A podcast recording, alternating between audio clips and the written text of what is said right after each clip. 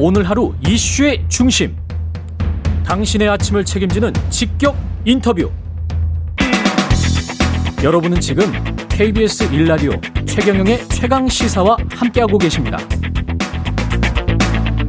네, 코로나19 무증상 경증 환자에 대한 재택 치료가 의무화되면서 방역과 실효성에 대한 우려도 커지고 있는데요. 전면 재택 치료 어떻게 대처해야 될지 천은미 이화여대 목동병원 호흡기 내과 교수 연결돼 있습니다. 안녕하세요. 네, 안녕하십니까. 예.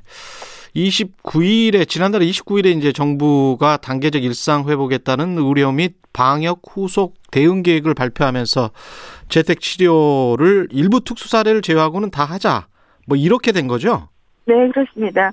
재택 치료를 확대하기로 한 이유는 기존에 작년 10월부터 어, 일부 재택을 했을 때 크게 응급으로 이송하는 환자들이 많지 않았고 지금은 확진자가 너무 많기 때문에 병상을 가동하기 어려워서 우선 원칙적으로 재택에서 관찰하다가 이상이 생기는 경우는 응급 이송을 하는 그런 체계로 바뀌기로 하였습니다. 그러면 일부 특수 사례라는 것은 뭘까요? 어, 입원이 꼭 필요한 대상인 거죠. 예를 들어서 70세 이상의 고령자나 기저질환자로서 투석을 한다든지 음. 이 스스로 돌볼 수 없는 소아나 장애인들 이러한 반드시 입원을 해야 되거나 그리고 거주지 자체가 아, 공동생활이어서 감염에 취약한 고시원이나 독거노인들이 되겠습니다. 아, 그런 경우는 입원을 해야 되는 것이고, 그런 보통의 경우에는 증상이 무증상이나 경증이었다가, 어, 근데 갑자기 이제 아픈 것 같아요. 그러면 전화가 매일 뭐 한 세 번씩 온다고 들었는데, 그거는 맞습니까? 네. 보건소나 어, 담당 의료기관에서 하루에 두 번에서 많게는 세 번 정도 환자에게 전화를 해서 상태를 확인합니다. 환자는 스스로 체온계와 산소 포화도기를 사용을 해서 어, 체온이 발열이 몇 도가 되는지 산소 포화도가 94% 이하로 떨어지지 않는지를 확인해서 환자의 상태를 어, 파악합니다. 그러면 체온계랄지 산소 포화도기 이런 거는 다 줍니까? 국가에서? 네. 정부에서 재택대 키트라고 해서 예. 어, 소독제까지 그다음에 방호복 외출 시에 필요한 이런 것을 다 합해서 어, 제공을 하게 됩니다. 그 이제까지 갑자기 뭐 코로나 때문에 아프다든가 무증상이나 경미한 증상이었는데 뭐 이런 사례들도 있습니까? 어, 코로나가 대부분 80%는 경증이기 때문에 예. 어, 집에서 스스로 자가치료식으로 해 좋아지는 경우도 많지만 예. 한 우리가 20% 정도는 입원이 필요할 수 있고요. 예. 그중에 한 5% 정도는 중증으로 간다고 초기 자료에 나와 있습니다. 예. 특히나 연령이 70세 이상이거나 기저질환이 있거나 젊더라도 본인이 면역질환이 있거나 비만한 경우에는 음. 특히 악화하는 사례가 있기 때문에 재택치료에서는 저희가 조심스럽게 접근을 해야 될 것 같습니다. 그러면 교수님이 그런 말씀하신 적이 있는 것 같습니다. 재택 치료가 사실은 재택 관찰에 가깝다. 네, 우리가 원칙적으로 재택치료를 하는 것은 어, 지난해부터 해올 때는 어, 소수였습니다. 전혀 증상이 없는 무증상이나 1인 가구 정도로 했기 때문에 다른 그 가족에게 감염의 위험이 거의 없었고 증상이 거의 없는 젊은 층을 중심으로 재택을 했기 때문에 이송이 적었던 거죠. 하지만 지금에서는 재택은 원칙적으로 모든 분을 하다 보니까 그 중에서 나빠졌을 때 이거를 관찰을 하는 거지 집에 집에서 뭔가 치료제를 사용해서 그렇죠. 것이 아니거든요. 예. 그랬을 경우에 20대 젊은 분과 60대 기저질환자를 똑같은 상에서 놓고 지금 관찰을 하고 나빠지면 이송을 하는 단계인데 우리가 과거에는 확진자가 많지 않았기 때문에 상태가 나빠지면 바로 병원, 병상으로 이선, 이전이 가능했지만 지금은 확진자가 많기 때문에 반대로 원칙적으로 재택을 한 거고 이 상태에서 병원과의 이 연계는 사실 일반 병원에서 환자를 이송할 때도 여러 병원에 연락을 해야 되기 때문에 시간이 굉장히 많이 들고 하루에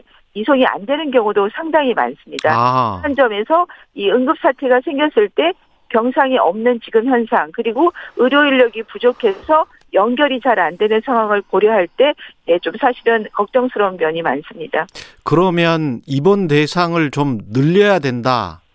이, 이래야 될까요? 뭐 50세 미만의 무증상자로 재택 치료 연령을 한정하고 오히려 입원 대상을 늘리는 게 낫다 이런 어, 주장을 하, 하고 계시는 것 같은데요.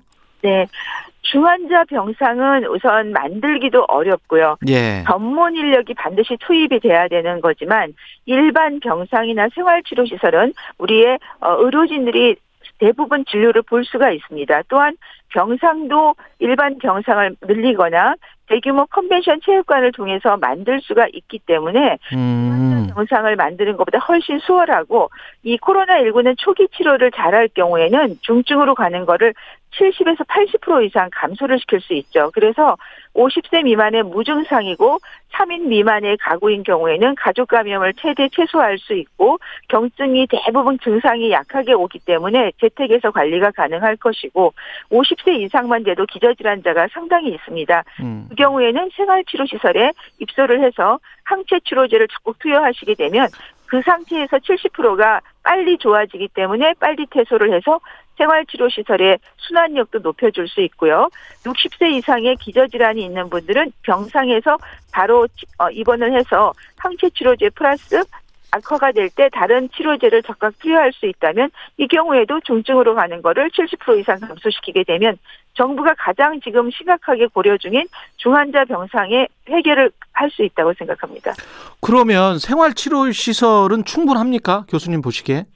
지금 생활치료시설은 중환자 병상보다는 가동률이 낮습니다. 음. 어, 수도권에서는 더 확대를 하겠다고 하지만 예. 지금은 아직 좀 적은 것이고 문제는 지금 재택에서 관리가 되는 분들의 많은 경우가 자녀들이나 가족 중에 취약계층의 분들을 감염시킬 위험이 높다 보니까 많은 분들이 생활치료시설 입소를 원하시는데 지금 대기가 보통 3, 4일이 걸린다는 거죠. 아. 그런 점에서 초기부터 생활치료시설로 입소를 하게 되면 가족 감염도 안 되고 본인도 스트레스로 병이 악화될 수가 있어요. 그렇죠. 어, 마음 때문에. 음. 그리고 저녁에 갑자기 나빠지거나 증상이 발현했을 때 연락이 제대로 안 되고 1인 가구 같은 경우는 본인이 연락이 안 되고 이런 게 굉장히 불안감이라든지 이런 게 증폭이 돼서 가능한 한 생활치료시설에 입소를 희망하는 분이 많다고 합니다.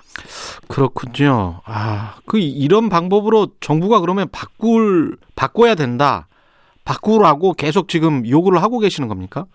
네, 많은 분들이 지금 어, 재택이 있을 때 어, 굉장히 어려움이 많다. 음. 하다. 뭐 시민단체조차도 어, 빨리 재택을 취소하라 이 정도까지 나오고 있는데요. 예. 이게 분명히 좋은 우리가 많은 분들이 경증이니까 재택으로 가는 것은 맞습니다만 말씀드린 대로 모든 분을 재택을 하는 것이 아니라 합리적으로 우리가 경증인 분과 중증으로 갈 수 있는 분을 정확히 분류를 해서 초기 치료를 잘 해주는 것이 어, 의료 방역적으로도 도움이 되고 개인적으로도 우리가 후유증 없이 조기에 치료를 할 수 있기 때문에 저는 적극적으로 생활치료시설과 병상을 확대하는 것이 지금은 필요하다고 생각합니다.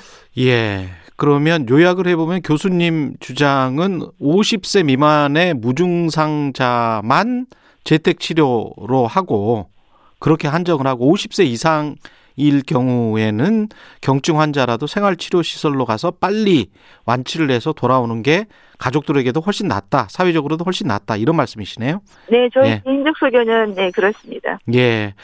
그러, 그 특히 이제 그 재택 치료 대상자와 함께 사는 가족 같은 경우에 다른 사람들에게 감염되는 걸 알지 본인이 또 감염될 수도 있고 생업이 중단될 수도 있고 여러 가지 문제가 많을 것 같긴 합니다. 이게. 네, 그렇습니다. 아까 가지가 3인 미만, 보통 1, 2인 가구가 가장 좋은 거고요. 예. 그러니까 가족이 있을 경우에 학교도 갈 수 없고 출근도 못 합니다.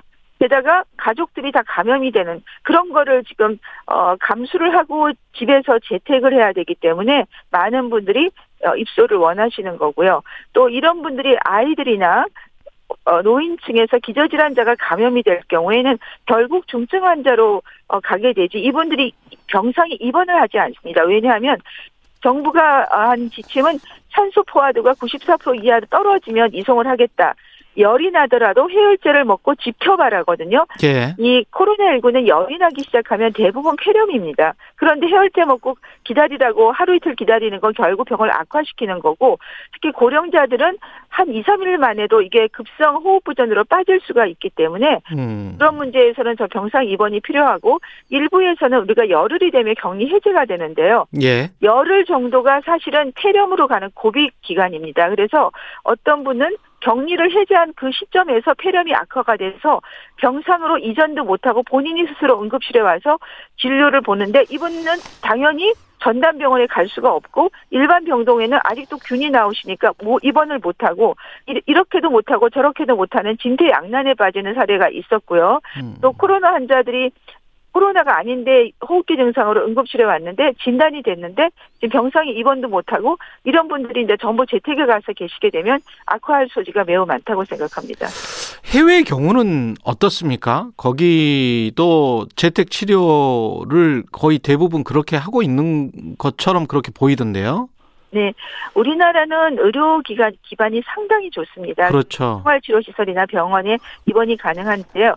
해외는 확진자들이 많이 나오는 경우 보통 수만 명대, 수십만 명대 아닙니까? 그렇죠. 그런 분들은 당연히 병원에 입원할 수가 없고 우선순위로 아주 증상이 심할 때만 입원하고 대부분은 어, 집에서 기다리다 병상이 나면 입원을 하죠. 그러다 보니까 사망자가 수백 수천 명이 나오는 거고 우리도 만일에 이것이 확진자가 많은데 계속 재택에 있다 보면 치료 시기를 놓쳐서 이 중증자와 사망자가 더 늘어날 수 있는 구조가 되기 때문에 해외 사례는 우리에게 바람직하지는 않다고 생각합니다. 그렇군요. 최근의 경향성을 보면 한참 동안 그 2천 명 미만이었던 걸로 제가 기억을 하거든요. 한 몇 개월 전까지만 해도 사망자가 그랬다가 이렇게 확 한 1,500명 이상 늘어나서 지금 한 3,500명, 4,000명 가까이 되는 것 같은데요.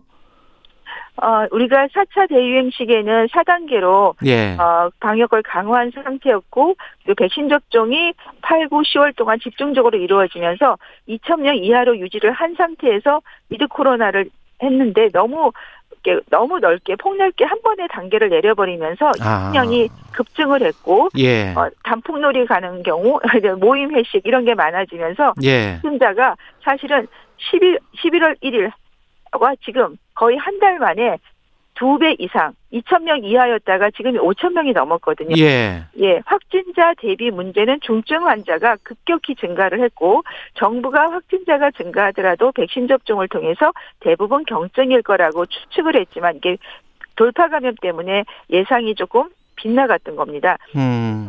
중환자 병상이 마련이 되어 있지 않았고 일반 병상이 준비가 안 된 상태였기 때문에 지금 할 수 없이 이제 재택 치료를 최우선으로 권고하고 있지만 지금 늘어나는 병상 대기자와 중환자를 앞으로 어떻게 이거를 방역을 조절할지에 대해서 정부의 고민뿐 아니라 국민들의 불안감도 깊다고 생각합니다.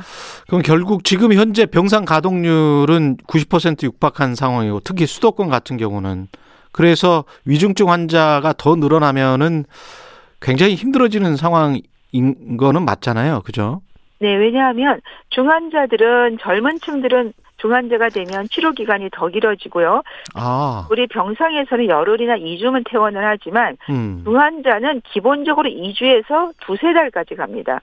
그렇기 때문에 한 분이 퇴원을 하거나 사망을 하지 않으면 그 자리로 들어갈 수가 없는 거죠. 예. 그래서 대기하다가 사망을 하시는 경우가 더 많아질 수 있고 그렇기 때문에 제가 중환자를 안 만드는 것이 이 의료 방역의 핵심이 될 수 있다는 겁니다. 기다리다가 중환자가 돼서 치료한다는 거는 중환자 병상이 없는 상태고 환자가 중환자가 되면 치사율이 높습니다. 후유증도 심하고 저는 호흡기고 폐렴 환자를 보는 의사이기 때문에 가장 기본 치료, 특히 초기 치료가 무엇보다 중요하다는 사실을 잘 알고 있습니다.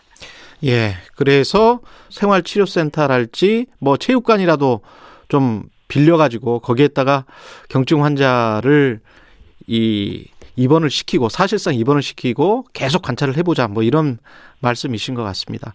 정부 당국도 한 유의있게 어, 생각을 해보고 방향을 전환해보는 것도 맞을 것 같다고 생각을 하는데 청취자분들에게 당구의 말씀 마지막으로 좀 부탁드립니다.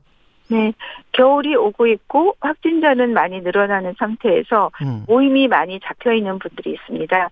지금 오미크론까지 들어와 있는데요. 오미크론은 일부 사례가 아니라 남아공을 보게 되면 하루에 4천에서 8천 명으로 증폭이 되는 대단히 전파력이 빠른 바이러스입니다. 물론 이 증상이 어 굉장히 독성이 있는지는 알 수가 없지만 우리 고령자 기저질환자분들은 감기가 걸려도 폐렴으로 사망하실 수 있기 때문에 이번 연말에는 모임은 최대한 자제해 주시고 이동량을 최소화시켜 주면서 어 개인 방역을 잘 지켜주시는 것이 지금의 위기를 극복할 수 있는 최선이라고 생각합니다. 예, 말씀 감사하고요. 천은미 이화여자대학교 목동병원 호흡기내과 교수였습니다. 고맙습니다.